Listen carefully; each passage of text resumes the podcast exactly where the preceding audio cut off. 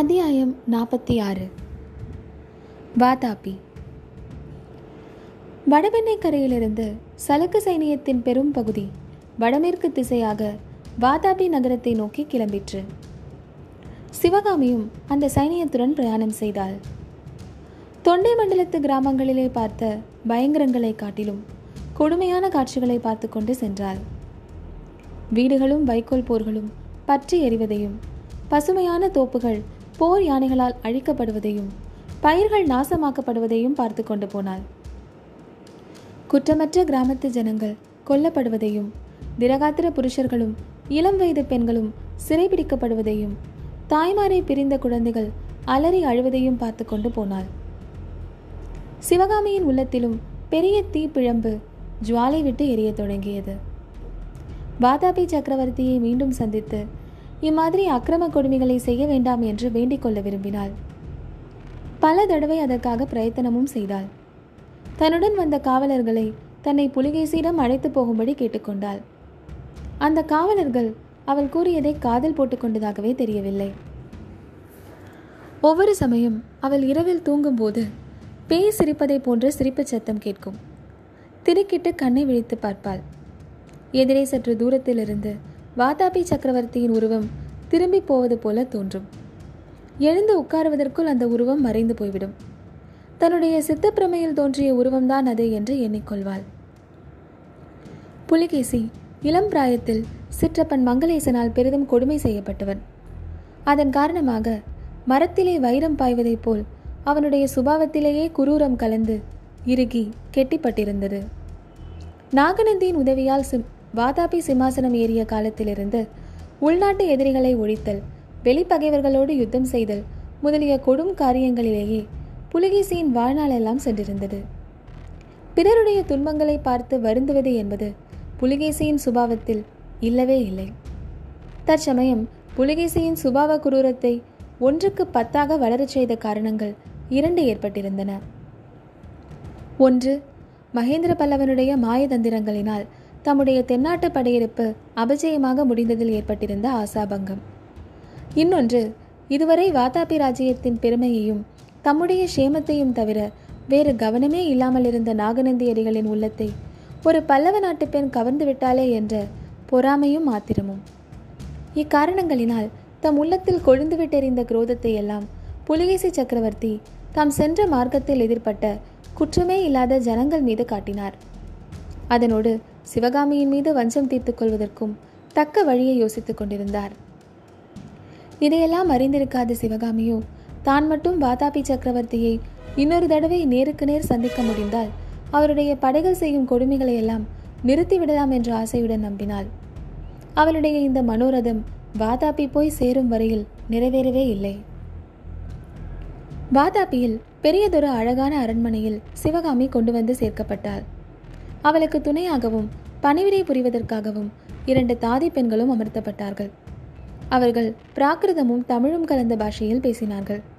அந்த தாதி பெண்களுடைய பேச்சையெல்லாம் சிவகாமி எளிதில் புரிந்து கொள்ளுதல் சாத்தியமாக இருந்தது.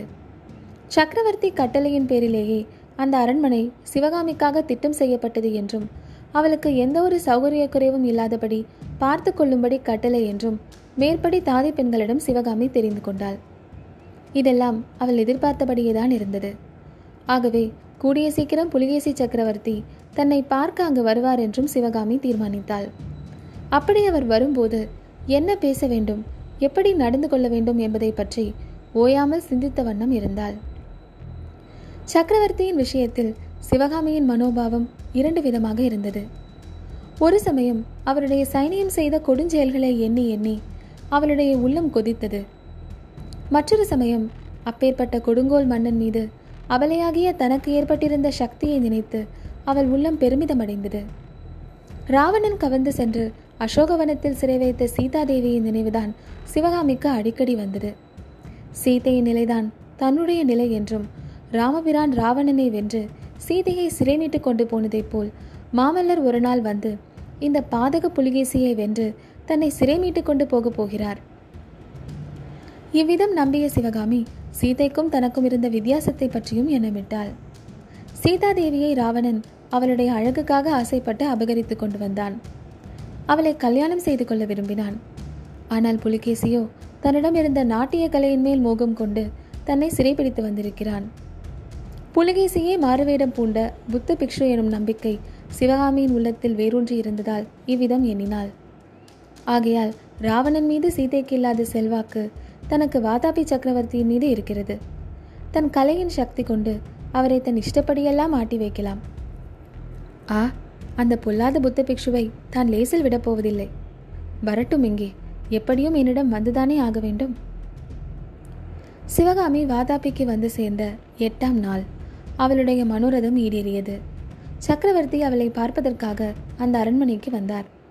வாசல்புறம் இருந்த தாதி ஓடி வந்து சக்கரவர்த்தி வருகிறார் என்று தெரிவித்ததும் சிவகாமி மிக்க பரபரப்பு கொண்டு வாதாபி சக்கரவர்த்தியை வரவேற்கவும் அவர் மீது தன் கூறிய கண்ணம்புகளையும் சொல்லம்புகளையும் செலுத்தவும் ஆயத்தமானாள். ஆனால் சக்கரவர்த்தி அரண்மனைக்குள்ளே வந்து நின்று அவளை மேலும் கீழும் ஏறிட்டு பார்த்துவிட்டு அவள் கனவிலே கேட்டதைப் போன்ற ஒரு பேய் சிரிப்பு சிரித்ததும் சிவகாமி எண்ணியிருந்த எண்ணமெல்லாம் எங்கேயோ போய்விட்டன. என்னவென்று சொல்ல முடியாத ஒரு பீதி அவளுடைய இருதயத்தில் புகுந்து தேகமெல்லாம் வியாபித்து தேகத்தின் எலும்புகளுக்குள்ளே பிரவேசித்து ஒரு குலுக்கு குலுக்கிவிட்டது. வாயை திறந்து பேச முடியாதபடி நாக்கு மேலெண்ணத்தில் ஒட்டி கொண்டது சிற்பி மகளே நாட்டிய கலாராணியே மகேந்திர பல்லவனின் கலை பொக்கிஷமே. சௌக்கியமா? வாதாபி வாசம் உனக்கு பிடித்திருக்கிறதா? என்று புலிகேசி கேட்டபோது சிவகாமியின் உடம்பு படபடத்து நடுங்கிற்று. தன்னுடைய நாட்டிய தோற்றங்களிலே வெகு சாதாரணமான தோற்றத்தைக் கண்டு அப்படியே பரவசப்பட்டு நின்ற புத்த பிக்ஷுவா இவர். தன்னிடம் அணுகும் போதே பயபக்தியுடன் அணுகி உணர்ச்சி மிகுதியினால் தன்னுடன் பேச முடியாமல் தத்தளித்து நின்ற நாகநந்தி இவர்தானா? பொன்முகலை நதிக்கரையில் தொண்டை நாட்டு பெண்களை விடுதலை செய்ய வேண்டும் என்று தான் வரம் கேட்டு பெற்றபோது அவர் இவ்விதம் இல்லையே. வாதாபி நகருக்கு வந்துவிட்டதாலேயே இவரிடம் இந்த வித்தியாசம் ஏற்பட்டு விட்டதா? இவ்விதம் சிவகாமியின் உள்ளக்கடல் கொந்தளித்து குழம்ப புலிகேசியின் கேள்விகளுக்கு மறுமொழி ஒன்றும் சொல்ல முடியாமல் நின்றாள். அதை பார்த்த புலிகேசி பெண்ணே ஏன் மௌனம் சாதிக்கிறாய்? கலை உணர்ச்சி இல்லாத வாதாபி புலிகேசியுடன் நமக்கென்ன பேச்சு என்ற எண்ணமா? அப்படி ஒன்றும் நான் அடியோடு கலை உணர்ச்சி இல்லாதவன் அல்ல. அவ்விதம் இருந்தால் சிறைப்பிடித்து கொண்டு வந்த உன்னை இந்த அரண்மனையில் வைத்திருப்பேனா? பல்லவ நாட்டின் இணையற்ற நடன கலா ராணிக்கு தகுந்த அலங்கார மாளிகை அல்லவா இது? இங்கு உனக்கெல்லாம் சௌகரியமாக இருக்கிறதா? பணிப்பெண்கள் திருப்தியாக பணிவிடை செய்கிறார்களா? ஏதாவது குறை இருந்தால் சொல் என்றார். புலிகேசியின் பேச்சு எவ்வளவோ அருவறுப்பாக இருந்த பொழுதிலும் இனி பேசாமல் இருக்கக்கூடாது என்று சிவகாமி கருதி மனதை திடப்படுத்தி கொண்டு பிரபு இங்கு எல்லாம் சௌகரியமாக இருக்கிறது. ஒரு குறையும் இல்லை. மிக்க வந்தனம் என்றாள். ஆஹா வாய் திறந்து பேசுகிறாயா? நல்ல வேலை நீ மௌனமாக நின்றதை பார்த்துவிட்டு நீ உயிருள்ள பெண்தானா அல்லது உன் தந்தை அமைத்த கற்சிலைகளில் ஒன்றைத்தான் சிறைபிடித்து கொண்டு வந்துவிட்டோமோ என்று சந்தேகப்பட்டு விட்டேன் நீ இதுவரை பேசியதே மிக்க சந்தோஷம். நீ வாயினால் சொன்னபடி உண்மையாகவே எனக்கு வந்தனம் செலுத்த விரும்பினால் அதற்கு ஒரு சந்தர்ப்பம் இருக்கிறது என்ற புலிகேசி மேலும் கூற தயங்கி நின்றார். அவர் என்ன சொல்லப் போகிறாரோ என்ற பீதியுடன் சிவகாமி மௌனமாக இருந்தாள். பெண்ணே அந்த மூடன் மகேந்திர பல்லவன் என்னை கலை உணர்ச்சி இல்லாதவன் என்று சொன்னான். அதை நீயும் நம்பினாய். நரிக்கும் புலிக்கும் எவ்வளவு வித்தியாசமோ குட்டைக்கும் சமுத்திரத்திற்கும் எவ்வளவு வித்தியாசமோ உள்ளங்கை அகலமுள்ள தொண்டை மண்டலத்துக்கும் விஸ்தாரமாக பறந்த சலுக்க சாம்ராஜ்யத்துக்கும் எவ்வளவு வித்தியாசமோ அவ்வளவு வித்தியாசம் மகேந்திர பல்லவனுடைய கலை உணர்ச்சிக்கும் என்னுடைய கலை உணர்ச்சிக்கும் உண்டு. கூடிய சீக்கிரத்தில் இதை நீயே தெரிந்து கொள்வாய். கலாராணியே கேள். தொலைதூரத்தில் உள்ள பாரசீக நாட்டு சக்கரவர்த்தியிடமிருந்து என்னுடைய சபைக்கு தூதர்கள் வந்திருக்கிறார்கள். என்னுடைய நட்பை கோரி பாரசீக சக்கரவர்த்தி காணிக்கைகளும் சன்மானங்களும் அனுப்பியிருக்கிறார். பாரசீக தூதர்களை பகிரங்கமாக வரவேற்பதற்கும் அவர்கள் கொண்டு வந்த காணிக்கைகளை ஏற்பதற்கும் நாளைய தினம் மகுடாபிஷேக மண்டபத்தில் மகாசபை கூடுகிறது. அந்த மகாசபையில் நீ வந்து நடனம் செய்ய வேண்டும். இத்தனை நேரம் பயமும் பலவகை குழப்பங்களும் குடிகொண்டிருந்த சிவகாமியின் உள்ளம் நடனம் என்ற வார்த்தையை கேட்டதும் அசாதாரண தைரியத்தை அடைந்தது. கொஞ்சமும் தயங்காமலும் பயப்படாமலும் தலை நிமிர்ந்த புலிகேசியை நோக்கி அழுத்தம் திருத்தமான குரலில் முடியாது என்றாள். புலிகேசியின் கண்கள் ஒரு கணம் ஜுவால அக்கினியை கக்கின. தன்னை மீறிக்கொண்டு வந்த கோபத்தை புலிகேசி பல்லை கடித்து சமாளித்துக் கொண்டதாக தோன்றியது. பெண்ணே ஏன் இவ்வளவு கண்டிப்பாக முடியாது என்று சொல்கிறாய்?